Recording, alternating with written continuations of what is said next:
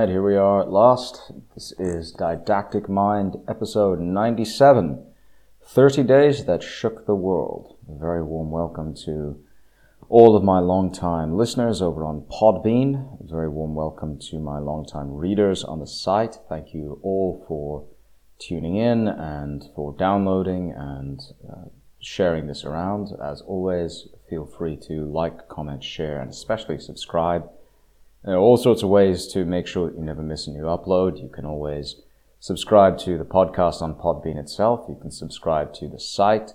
You can now subscribe to my Telegram channel, which is a great way to interact with me personally and with members of the community.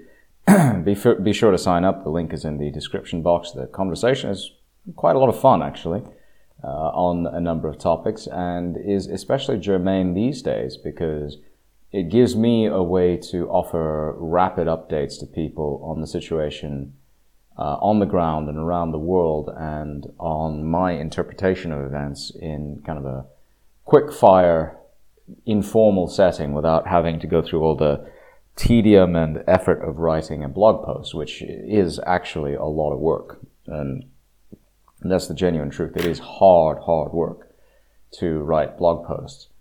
But if you want to get involved and get more uh, interaction with me and with other people within the didactic mind community, as it were, then that's the best way to do it. And I highly recommend it. It's a lot of fun. We've uh, grown the Telegram channel very, very rapidly. I'm shocked actually at how fast it's grown.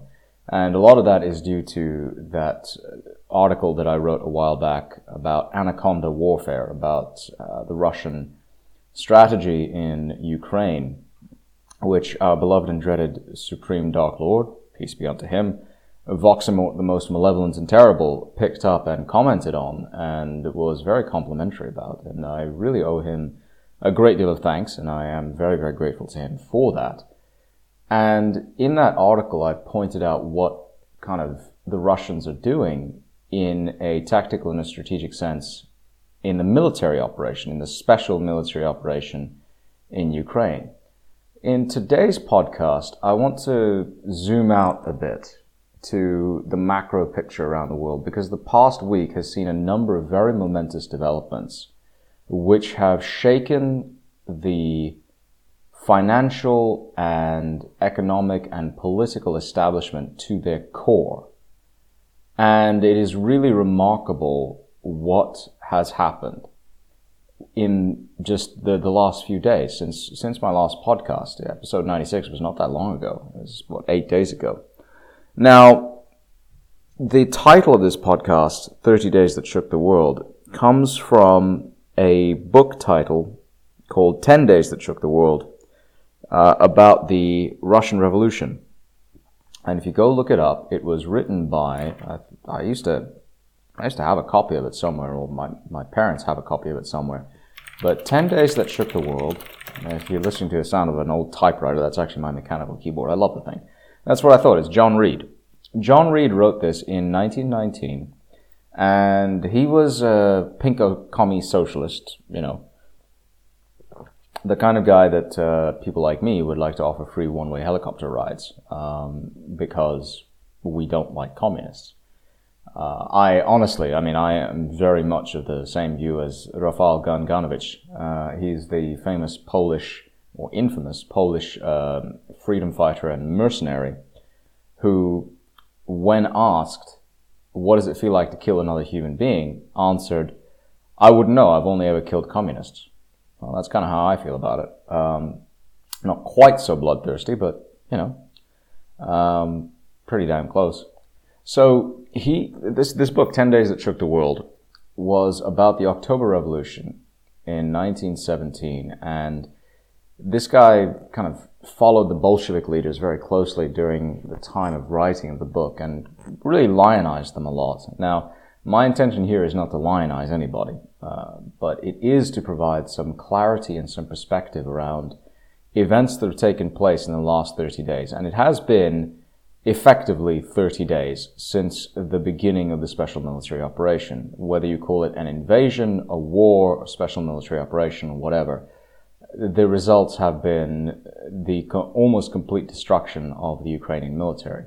So I want to start by giving a brief overview, and I promise it will be brief, of the tactical and strategic situation on the ground. And I will reference a couple of documents from the Russian General Staff and from Putin himself uh, about what the aims of the Russians are in this in this this this conflict. But I really want to talk about what has happened since then in economic and political terms because that is a true earthquake and it is going to define the world for years to come. So, looking at the tactical map, what's going on? All right. Well, if you look in, at Ukraine right now, you see three zones of combat. You see the northern front, um, uh, Sever, uh, front Sever, uh, front Vostok, and front Yug. Front, uh, northern front, uh, eastern front, and southern front. All right. The two air, there are two fronts where really heavy action is taking place right now: eastern front and southern front. In the eastern front, the joint force operation of the Ukrainian military, consisting of anywhere between 12 and 22 brigades, is essentially trapped, encircled, cut off without any hope of relief. And I've seen estimates of the number of troops in that area as high as 80,000. The consensus number seems to be like 60,000, but it's somewhere between 60 and 80,000. I thought at one point it was 100,000.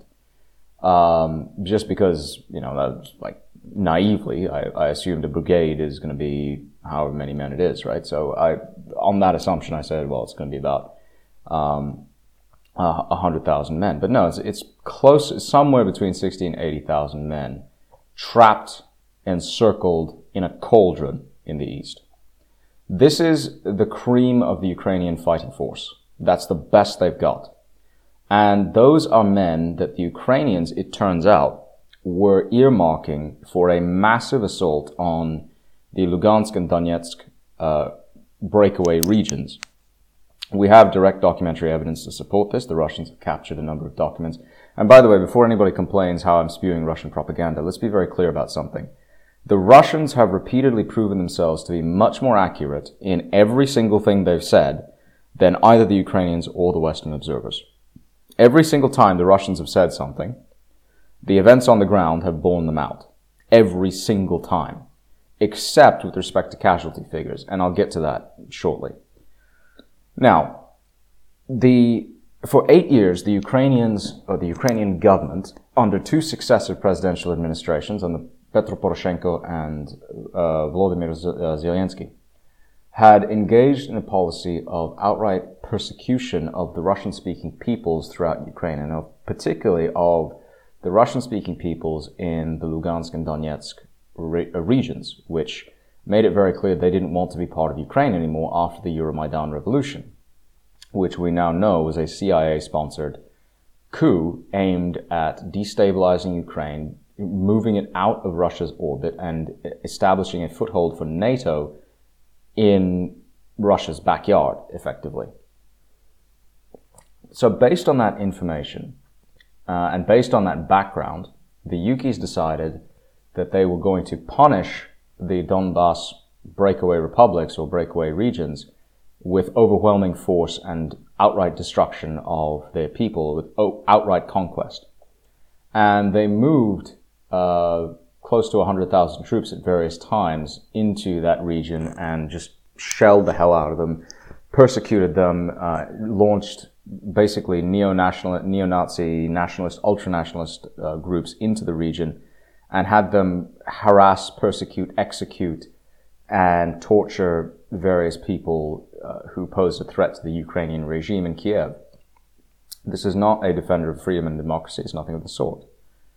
That force, the ability of the Ukrainians to project force into that region is about to be destroyed. The Russians are systematically grinding it down one piece at a time, destroying them piecemeal. The, Rush, the, the Ukrainians lost their ability to mount any kind of joint coordinated large scale offensive in the first 48 hours of the war. That's how remarkably effective the Russians have been.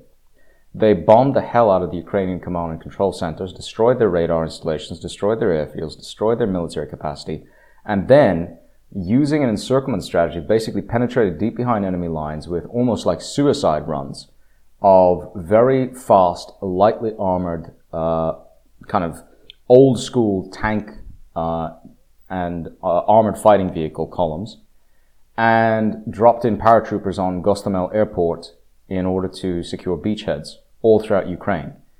And they did so with almost complete surprise. Nobody saw it coming. No one, no one anticipated that they would do it.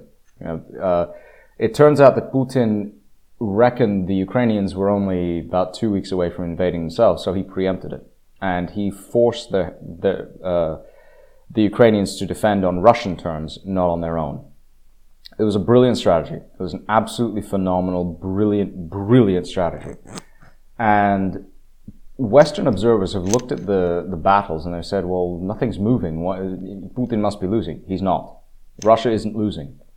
Because if you look at the southern front, uh, you know, I've dealt with the eastern front, look at the southern front.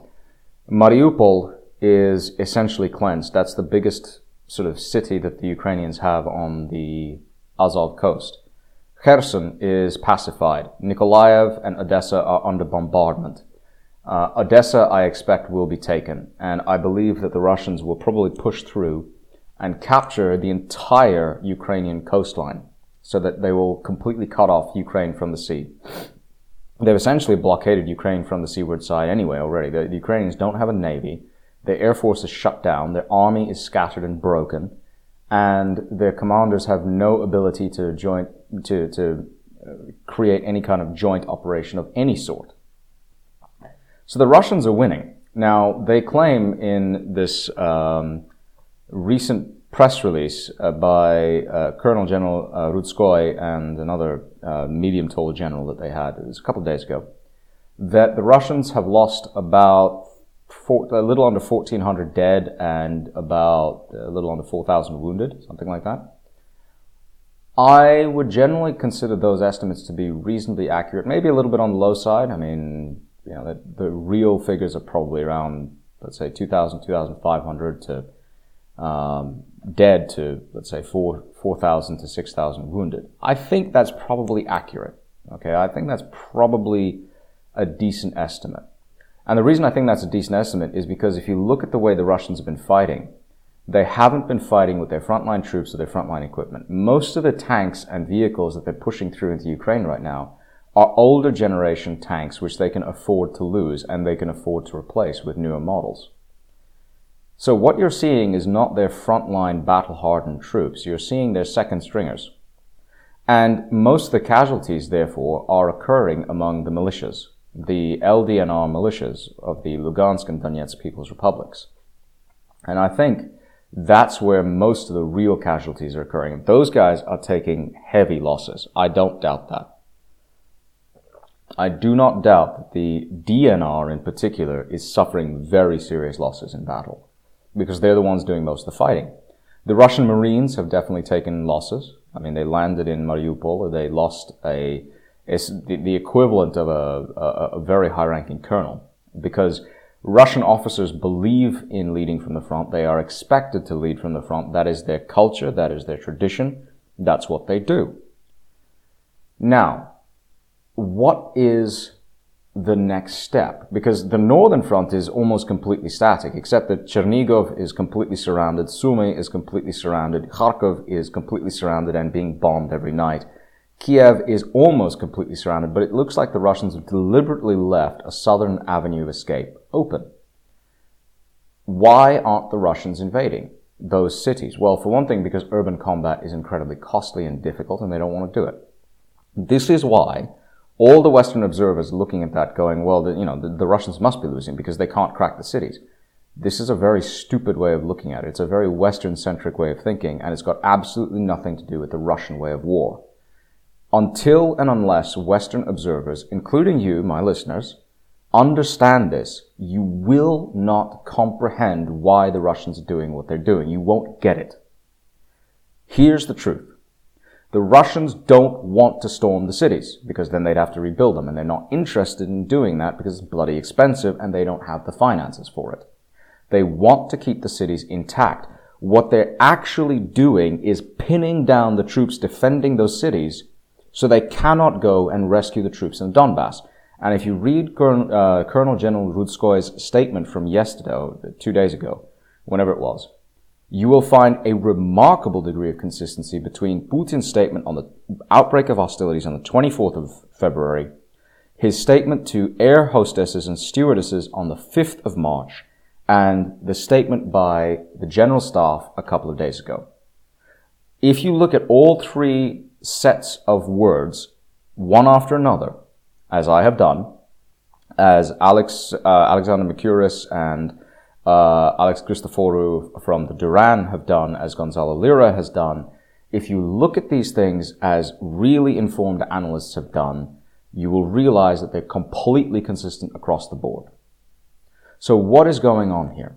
The Russians, in summary, are pinning down troops, destroying open, uh, in, in open field combat, the, the units that they want destroyed, and then they are starving out the cities and will move into those cities if they feel like it. Now, Westerners are looking at this and saying, well, the Russians can't take the cities and they're just going to be content. They're scaling back their plans. They're not scaling back their plans. It was never their plan to invade and destroy the cities. It was never part of their strategy. What they're actually doing is cutting Ukraine into pieces. And that's exactly what's going to happen. Uh, Maria Zakharova, uh, Zakharova. How do, how do, you pronounce her name? Maria Zakhar, uh, Zakharova. Yeah, Maria Zakharova, um, foreign ministry spokeswoman, said that the chance for Kiev or the chance for Ukraine to retain its sovereignty has passed. That's effectively what she said. That is the clearest indication we have thus far that Russia intends to partition Ukraine. And it's already in the works. The president of the Lugansk People's Republic announced just, I think, today that once sort of the dust settles, he's planning to hold a referendum for his people to on on the subject of joining Russia. The outcome of that referendum is not in doubt. The Russians showed up, they bled for the people of the LNR, they bled for the people of the DNR, they fought and died for them, and the LNR and DNR people themselves on the ground understand this and understand where their future lies. They're going to rejoin Russia. There's like, there's no doubt in my mind about that. It's the same with the people from uh, Abkhazia and South Ossetia in the, in the Georgian breakaway republics. And if you look at a map, you'll see that these two little bumps along the southern front of Russia are very, very closely linked to Russia itself. In fact, Volunteers from South Ossetia are now fighting, as far as I know, or are on their way at least to the Ukrainian front and want to fight alongside the Russians. So, Russia will partition Ukraine. One way or another, that's guaranteed. Russia will take for itself the Lugansk and Donetsk regions, which will completely destroy Ukraine's economy. I mean, uh, all of its industrial and coal production will be gone. Uh, its steel production in Mariupol will be gone its access to the Black Sea coast will be gone because the Russians aren't going to be content with just that. They will definitely establish a land bridge to Crimea and they will definitely take over Odessa. They will almost certainly take over Nikolaev. They will almost certainly take over the remaining, the remaining little patch of land that connects uh, Ukraine to the, the, the southern southwest bit that sort of hangs below Moldova. And the Moldovans are all really excited about this because they're like, wow, cool. I mean, we might actually finally get a, access to a seaport. Who knows? They might. So you're looking at an encircled Ukraine on both sides. Western Ukraine is almost certainly going to be isolated and cut off. And actually, there's significant speculation that the Poles are going to come in and invade Western Ukraine and take back Galicia on the pretext that, you know, uh, we want to avoid Russians invading Western Ukraine. Well, the, I reckon what's going to happen is Putin's just going to pipe up and say, yeah, we immediately recognize that this is your territory. Go ahead and take it. And the Poles will be like, what the hell? It'll be hilarious because it'll completely preempt NATO's ability to get involved. Because the Russians will be like, yeah, it's yours. We're not going to interfere with you. We're not going to bomb it. You take over. It's your headache now. And what's going to happen is you'll end up with a landlocked Banderistan sitting in the middle of Ukraine, where Kiev may well be part of it. I don't know Kharkov probably won't be. Chernigov probably won't be. Sumy probably won't be. But all the best bits of Ukraine will essentially be a Russian buffer state. That's where we're look, that's, that's what we're looking at. What about the global situation? So, I mean, this encirclement, the, the way to look at it is there's been an encirclement in physical and military strategic terms in Ukraine, multiple encirclements actually, and very, very cleverly done. But what about the global picture? Globally, it is very clear that the sanctions that the West imposed in order to break the Russian economy have totally failed.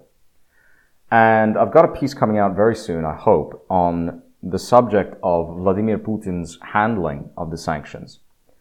I honestly believe, and I'm, I'm putting this out there right now, I'm calling it as it is. I honestly believe that Putin will go down in history as the greatest statesman of the 21st century. I'm saying that outright. And I'm saying that because if you look at the way he has managed this war, it's been a 20 year uh, kind of 20, 25 year actually, if you look at how long he's been in power. You know, realistically, 25 year campaign to fight against the West and prepare Russia for a decoupling with the Western world. Now, if you look back at Putin from the way he came to power and what he's done since he got into power, what has he embarked upon?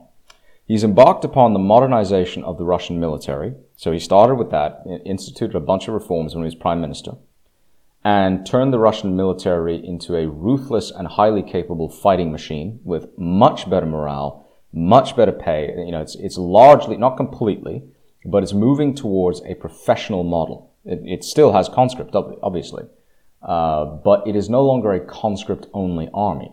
It actually has a navy worth the name. I mean, it used to be the Russian navy could only float out for 30 days at a time and then it'd have to come back because morale would be a problem and supplies would be a problem and you know they just they couldn't manage long uh, long-term deployments but now they can. The black sea fleet is very capable. The submarine fleet in particular the russians have is extremely capable their air force, their Russian aerospace force is actually very, very good. It's just very small. And he's managed all of this on a budget of about 50 billion US dollars. That is one twentieth. If you add up everything, it's about one twentieth of what the US spends. Because the US has an official military budget like 800 billion dollars. And then if you actually add up all the earmarks and appropriations and all the black money that goes into uh, maintaining America's overseas empire, it really comes to about a trillion dollars. Now, what does America get for that trillion dollars? Well, honestly, not very much. The American military is a paper tiger soaked in battery acid for all that it's capable of actually winning wars. We saw that last year when, during the utterly shambolic retreat from Afghanistan. But the Russians, on the other hand, have a military that actually works, and they're showing it off right now. So if you look at what Russia's doing and you look at how Putin has planned all this, you know, he spent the last 20 years essentially planning for this confrontation with the West. Now, he didn't, I don't believe he started out wanting a confrontation. I don't believe he actually wanted to be in a situation where Russia would fight the West. I think he initially viewed Russia's future as Western in orientation. And that's always been Russia's attitude for like 300 years. I mean, ever since the days of Peter the Great. There's a reason why Peter the Great built his capital on the Baltic Sea coast.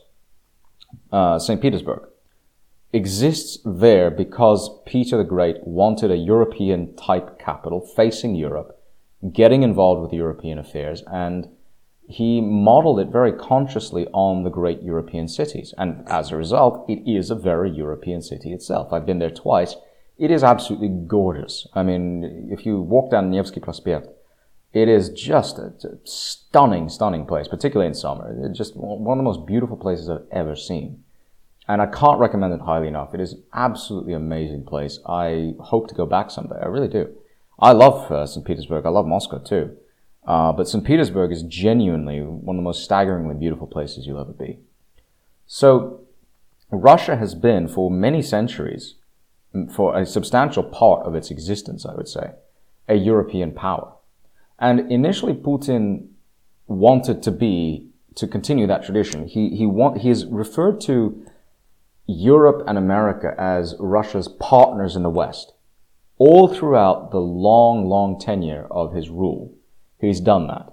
He said very clearly, Russia, Russia's future is with the Western powers. I mean, about 111 million out of Russia's 140, 48 million odd people live in the sort of Western facing third of Russia. That's the truth. I mean, it is a, it is a Western oriented country. But in the last 10 years, that has changed dramatically. And it really started with the speech that Putin made in 2007 when he confronted the West for his massive failings in Iraq. And, you know, in 2003, Russia refused to sign off on uh, the idea of invading Iraq because it was like, well, there are no weapons of mass destruction there. You haven't convinced us. He re- Putin refused to get involved with that. He said that we're not going to support this at all. He joined France and Germany in refusing and was forever vilified as a, as a pariah for doing it because unlike France and Germany, you know, the rulers there would change over time, but in Russia, of course, it was just Putin. He stayed. So it was easy for the US to get round to bending France and Germany to its will, but not Russia. So Putin could see the writing on the wall. I mean, with hindsight, it's very obvious. He, you know, Putin is not a stupid man. He's, he is extremely smart. He is also very cold, calculating, and dangerous. I mean, he's a genuinely a very dangerous man. People call him a thug, and he is, but he's much more than that.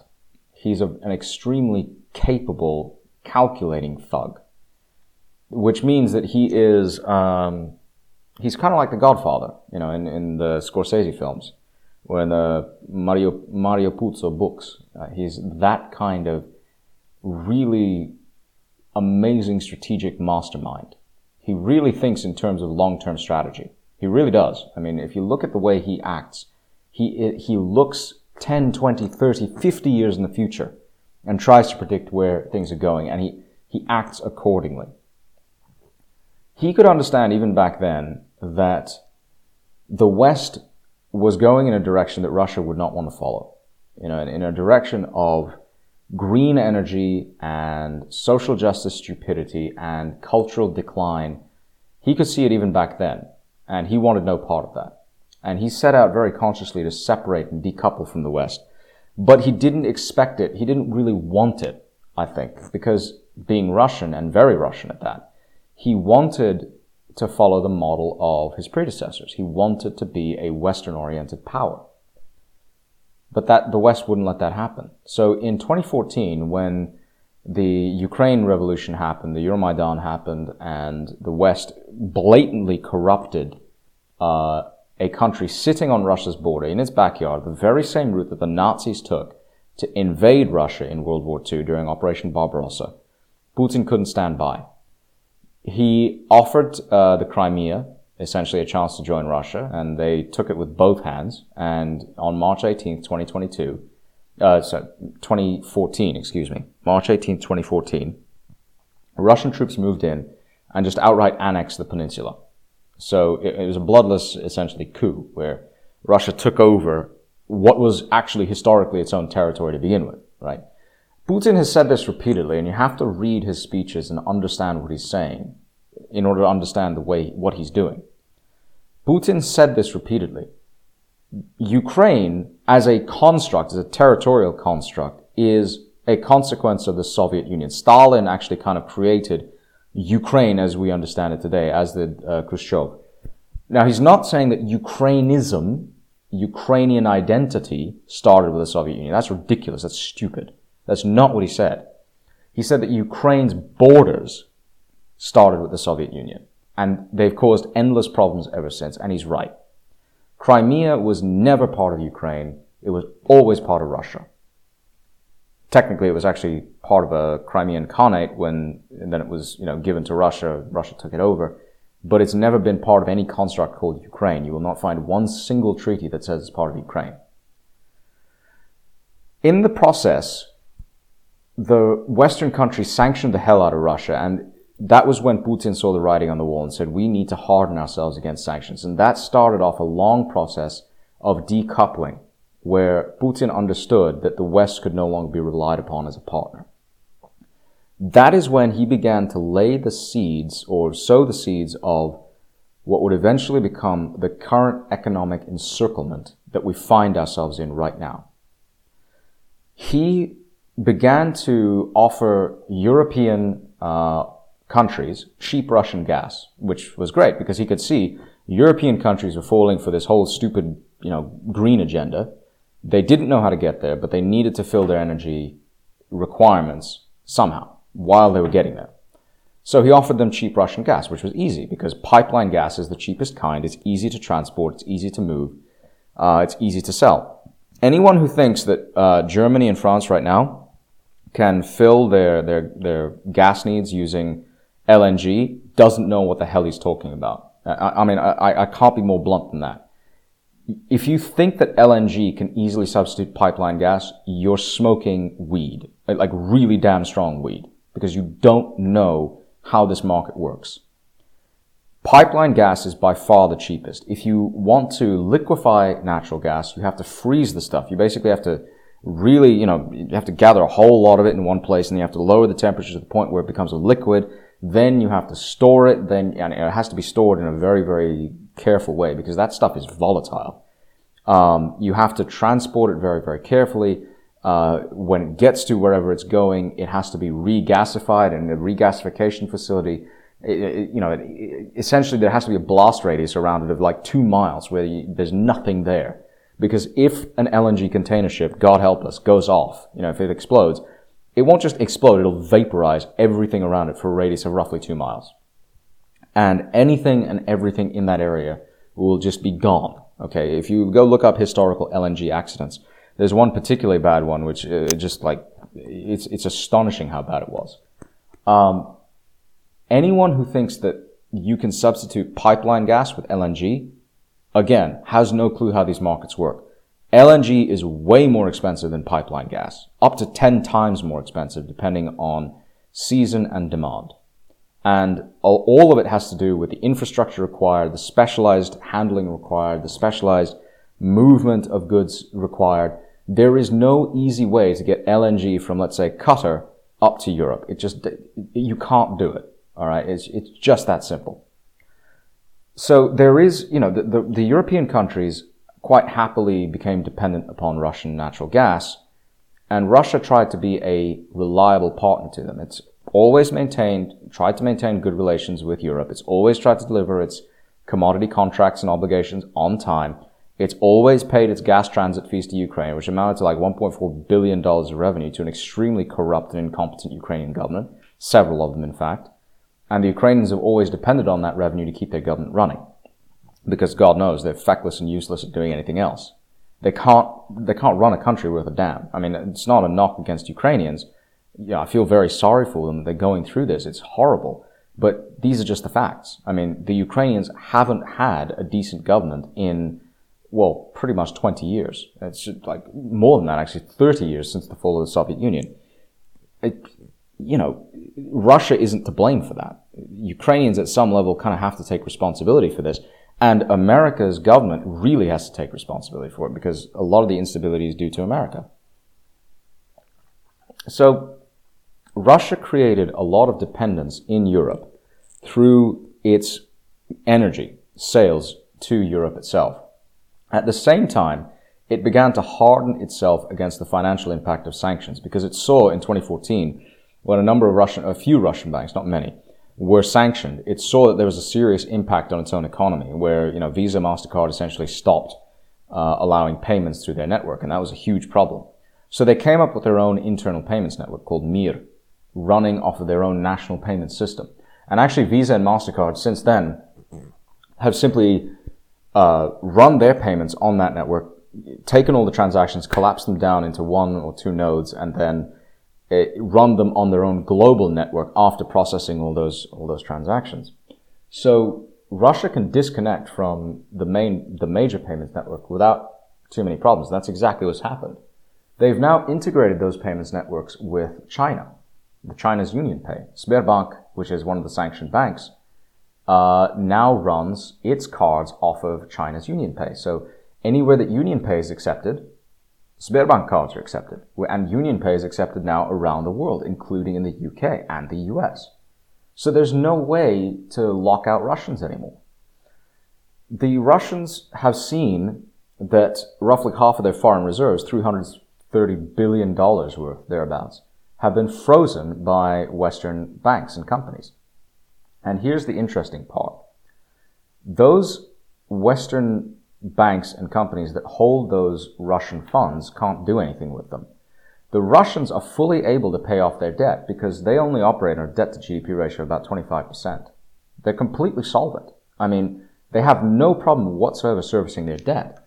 And if you want to look at a true measure of how Russia is doing in the war between it and Ukraine, don't pay attention to what the prostitutes have to say. All of them deserve hanging anyway, so don't bother with them. Don't bother with what the establishment class in Washington or London or anyone else has to say, because they don't have a clue. Look at what the investment classes are saying. Look at what the investment newsletters are saying. And I'm taking this directly from uh, an interesting episode of the Duran where they had um, a lawyer on, basically. It's, um, and I've got the episode here, actually. Uh, what's, uh, what's his name? James Barnes, I think, uh, was uh, Robert Barnes. That's it. Was on, and he was talking about this exact same thing, and he's absolutely right about it. Where he says, if you want to know how the Russian sanctions or the sanctions against Russia are going, just look at what the investment houses are saying. The investors are getting their money from Russian bond payments because they want those bond payments, and if they don't get them, there's going to be hell to pay not for the Russians, who are good for the money, they are perfectly capable of providing it, but for the investors. You know that old adage about how if you owe the bank 10 grand and you don't pay, you have a problem?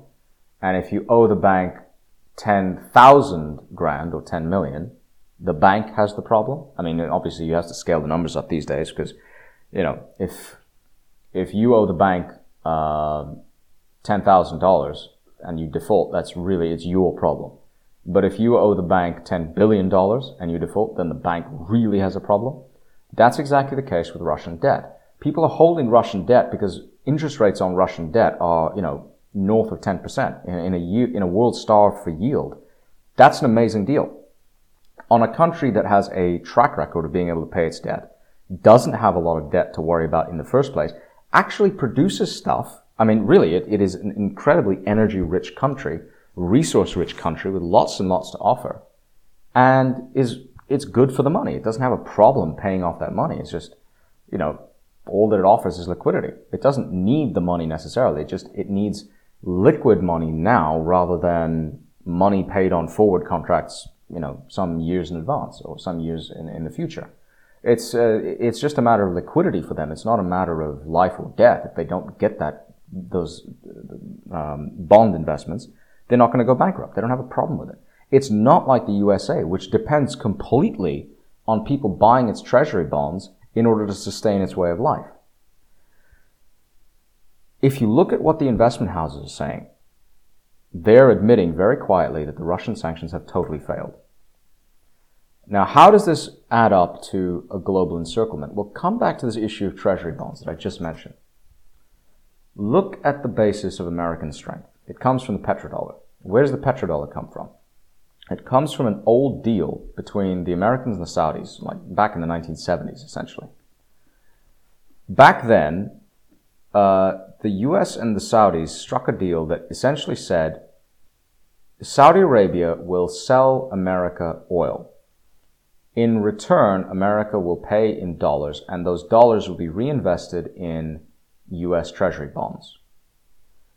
Which means that because Saudi Arabia and America were each other's kind of biggest trade partners, uh, well, Saudi, Saudis were selling their oil primarily to Americans, I should say. They weren't the biggest trade partners. I don't have the statistics on it. But because of that relationship, Saudi Arabia was then able to begin earmarking all of its oil contracts in dollars. Which meant that the United States had a massive, and I mean massive, inflow of dollars. This was after the failure of the Bretton Woods system.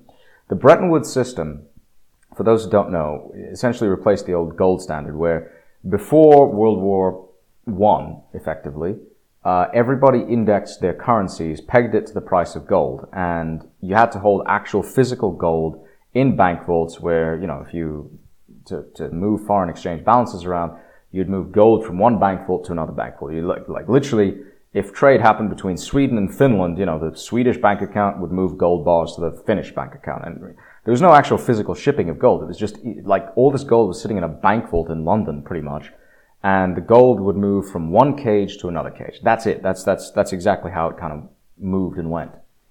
But gold, pegging, pegging your currency to the price of an asset has, an, uh, has generally an inherently deflationary effect. Uh, if the asset itself is rare and difficult to find. So because gold is relatively limited in supply, if you overspend, you really have to cut back your spending a lot, and that has an inherently deflationary effect, which all governments hate. So after World War II, the Bretton Woods system was agreed upon whereby instead of gold being the central reserve asset, everyone would peg their currencies to the dollar, and the dollar would be pegged to the price of gold.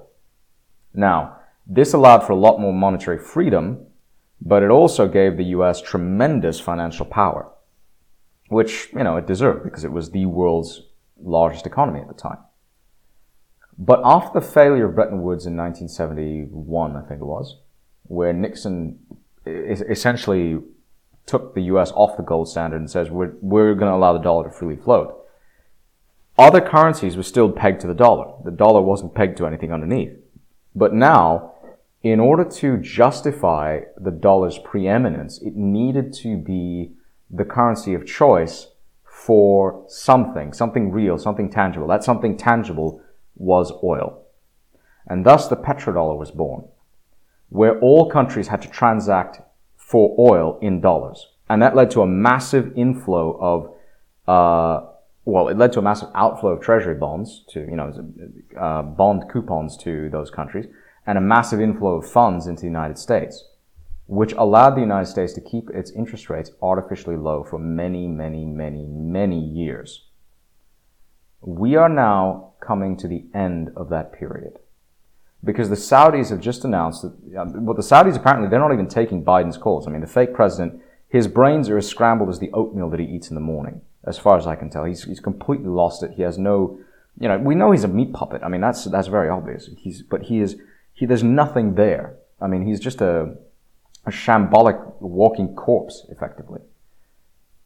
But he is being given instructions by people who've completely lost the plot, who have no connection to reality whatsoever, zero understanding of economics, and even less understanding of history.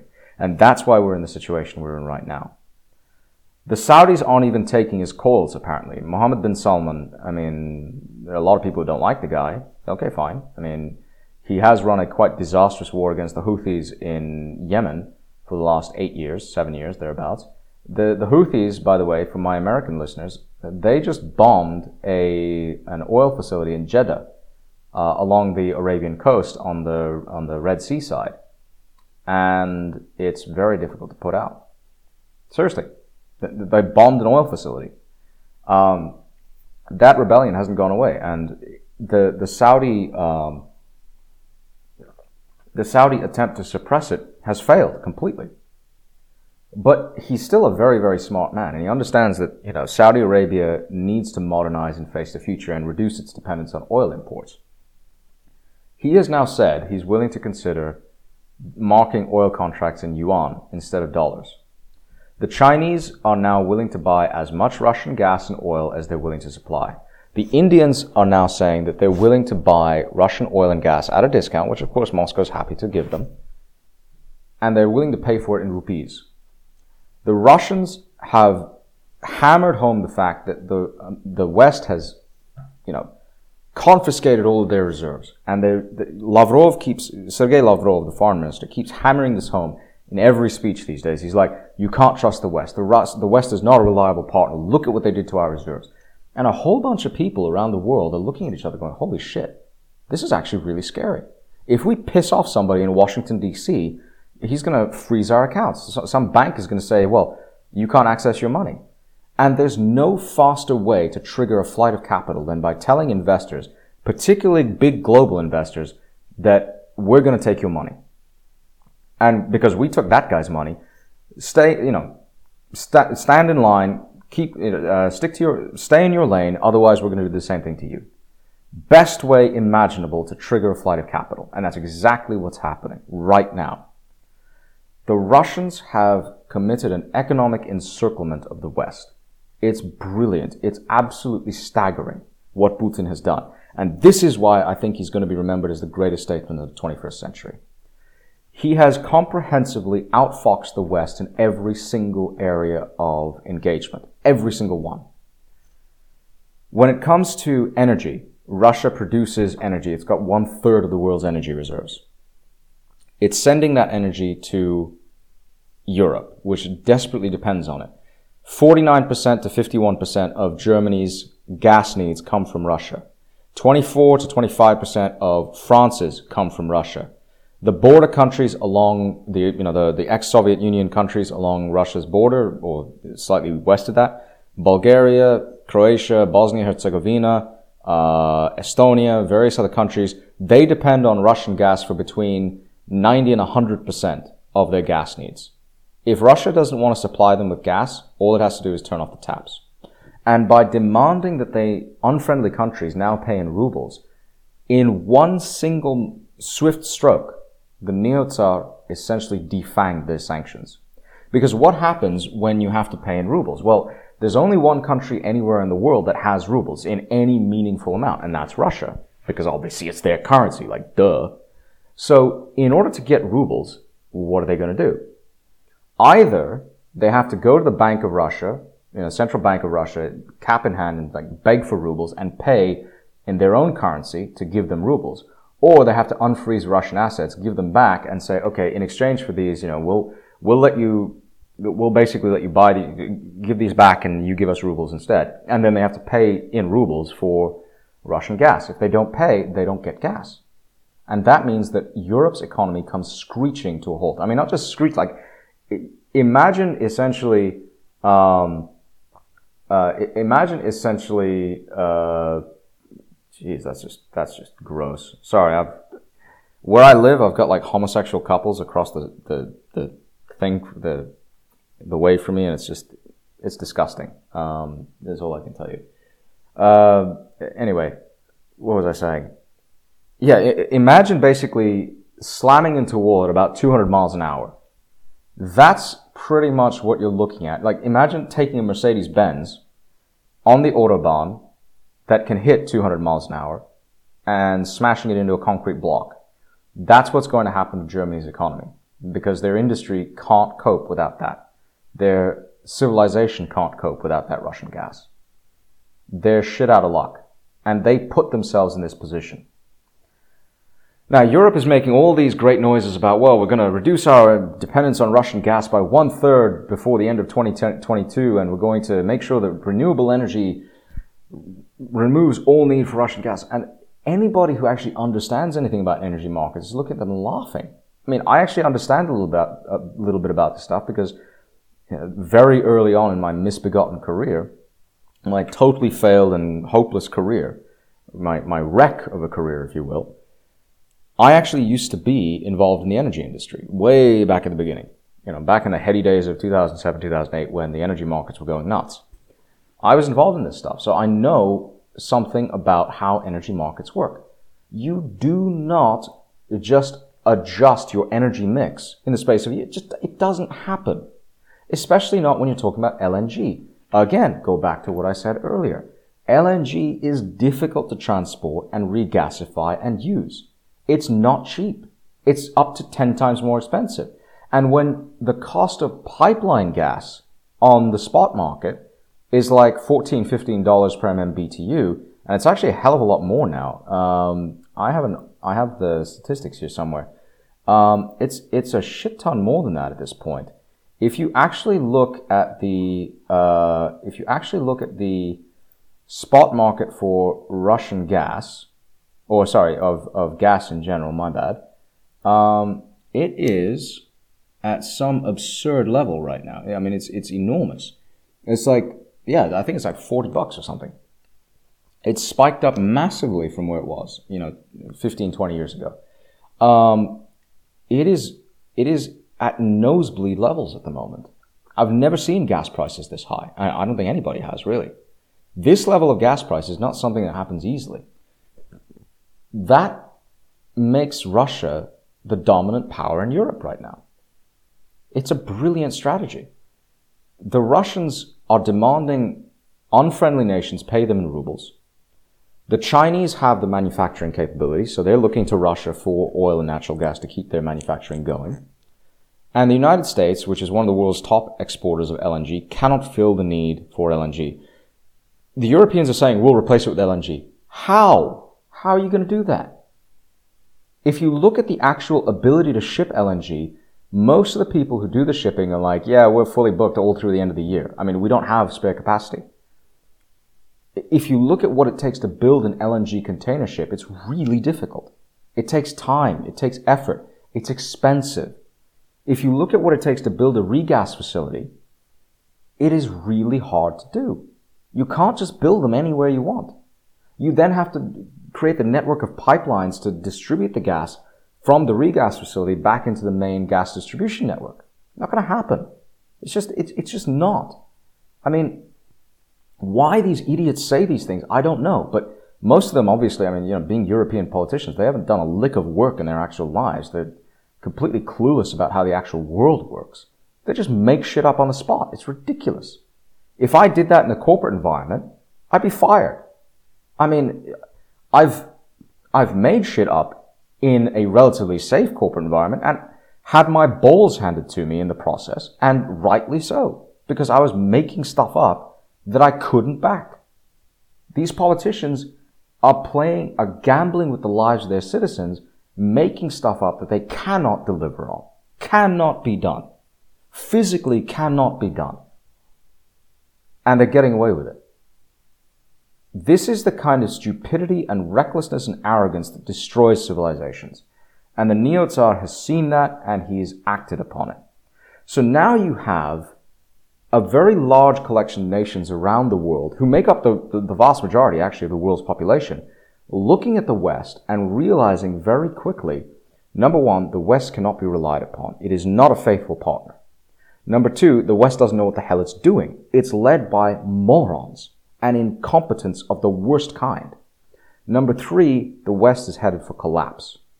And number four, the West cannot be trusted to, to keep a safe hold of people's money. The Swiss did something so unbelievably stupid when they took sides in this conflict. I mean, the Swiss could have stayed neutral, preserved their reputation, preserved their ability to operate as an independent, wealthy country within Europe. They took sides. They sanctioned Russia. They froze Russian assets, all to virtue signal. Guess what's going to happen? Money is going to flee Switzerland and it's going to go to offshore uh, bank accounts in less dangerous places, like Singapore, like the Cayman Islands, like other places where you aren't afraid that the government's just going to shut down your accounts because they have more to lose than you do if they do that. The West is caught between the jaws of a gin trap and it doesn't even have the good sense to recognize it. And this is the, the, the, the source of Vladimir Putin's genius. And it really is genius. I mean, I'm, lo- I'm looking at what he's done and I'm just sitting here applauding because what he's done is so brilliant. He has, in one stroke, pivoted Russia away from the West towards Eurasia. It's now the Eurasian power. Because Russia actually produces stuff, energy, you know, coal, gas, diamonds, um, uh, oil, not the best kind of oil. I mean, it's heavy sour crude, which means it has a higher degree of sulfur than, let's say, Brent light sweet or West Texas intermediate which is low sulfur and therefore easier to refine, but it's good oil anyway. I mean, you can still use it. Because it actually produces stuff, the Russian ruble is now the de facto currency of the energy industry. Moreover, during Putin's administration, he has actually reduced the total share of Russian energy as percentage of the economy to the point where it's below 15% now. That's confirmed by Rosstat. In the previous year, it was like, I think it was less than 20%, and it's going to go below 15% in the coming years. So Russia cannot be harmed by crashes in energy prices anymore. Its break-even price is now below $40 a barrel, which is below what the United States can inflict upon Russia by restarting shale oil production, which it won't do even if it could, because it's got an incompetent in charge, led around by the nose by a bunch of deep state swamp creatures who have no idea how energy markets work. It's genius. What Putin has done is genius. And we are now looking at a fundamental reshaping of the world order. That's why I said 30 days that shook the world. These last 30 days have proven five, maybe seven different things. First, that Russia's military has the ability to fight in a real war. Russia has demonstrated all of its capabilities with its Kinzhal and Iskander hypersonic missiles, which cannot be defended against. Don't for one moment think that NATO wasn't paying attention when the Kinzhals hit Western Ukraine and blew the hell out of a, deep underground ammunitions bunker. Don't think that wasn't on their minds because those Kinzhal missiles can be fired off of neut- over neutral territory in the Black Sea by a MiG-31K and they have enough range to smash into London and you can't stop them. Number two, the Russians demonstrated a level of strategic capability and operational efficiency in Ukraine which the West wasn't anticipating. Nobody thought the Russian military could fight this well, and they're fighting with their second stringers. You haven't seen the best of their troops and the best of their equipment yet. Number three, the Russian economy is largely, almost completely impervious to sanctions. Sanctions don't work. Sanctions are an incredibly stupid way of economic warfare. They only work against highly leveraged, highly vulnerable countries. And Russia is neither of those things. Number four, Russia's future lies with the rest of the developing world and is quite happily doing that. And number five, Russia has essentially destroyed the basis of the petrodollar. Now, the petrodollar is over. It's gone. Which means that the US economy, which is totally dependent upon the petrodollar for its existence, is going to crater. Now, it's not going to happen anytime soon. I mean, I don't think it's going to happen in the next like one month. I don't think we're going to see a credit crisis like that. But there will come a point when Russian and Chinese joint influence will get to the point where the US can't resist it anymore. Number six, the Chinese are paying very close attention and they now understand that the United States will not be able to stop them from retaking Taiwan. Now, I don't care about the Taiwan conflict because I have no interest in it. It's like literally, if, if, if China invades Taiwan tomorrow, I'd be like, okay, fine, whatever, you know. Okay, let them have it. I just, I, I'm not being callous here. I just don't care. I literally, I don't have a dog in that fight. But number seven, when that happens, the entire American empire comes crashing down. Empires don't collapse um, overnight. But when they do collapse, it seems incredibly sudden. The process of an imperial collapse actually takes decades, if not centuries. In America's case, it's taken about two decades. We are now at the point of watching the American empire collapse. So just like the Russian empire collapsed in 1917, all of a sudden, but the roots of that collapse were planted, you know, the seeds of it were planted decades before. We are now watching in real time the collapse of the American empire. It's a very, very scary time, but it's also one filled with opportunity and promise. And it's worth remembering this. As scary as these times are, as uncertain as they are, there is tremendous economic and political opportunity. So don't for one moment think that this isn't part of some greater plan. It is. What you're seeing in the physical world is a manifestation of what's going on in the spiritual realm. There is a war being fought in the spirit realm, and we are seeing the outright, outward results of it. It's going to be a damned interesting time to come. So that's it from me. Uh, we're out of time. I hope you found this useful. I hope you found it interesting. Uh, as always, please like, comment, share, and subscribe. And be sure to tell me what you think, especially if you join my Telegram channel. And I will see you on the next one. We're getting very close to a full century of episodes, actually. So, this has been Didactic Mind, episode 97 30 Days That Shook the World. And I am Didact, signing off.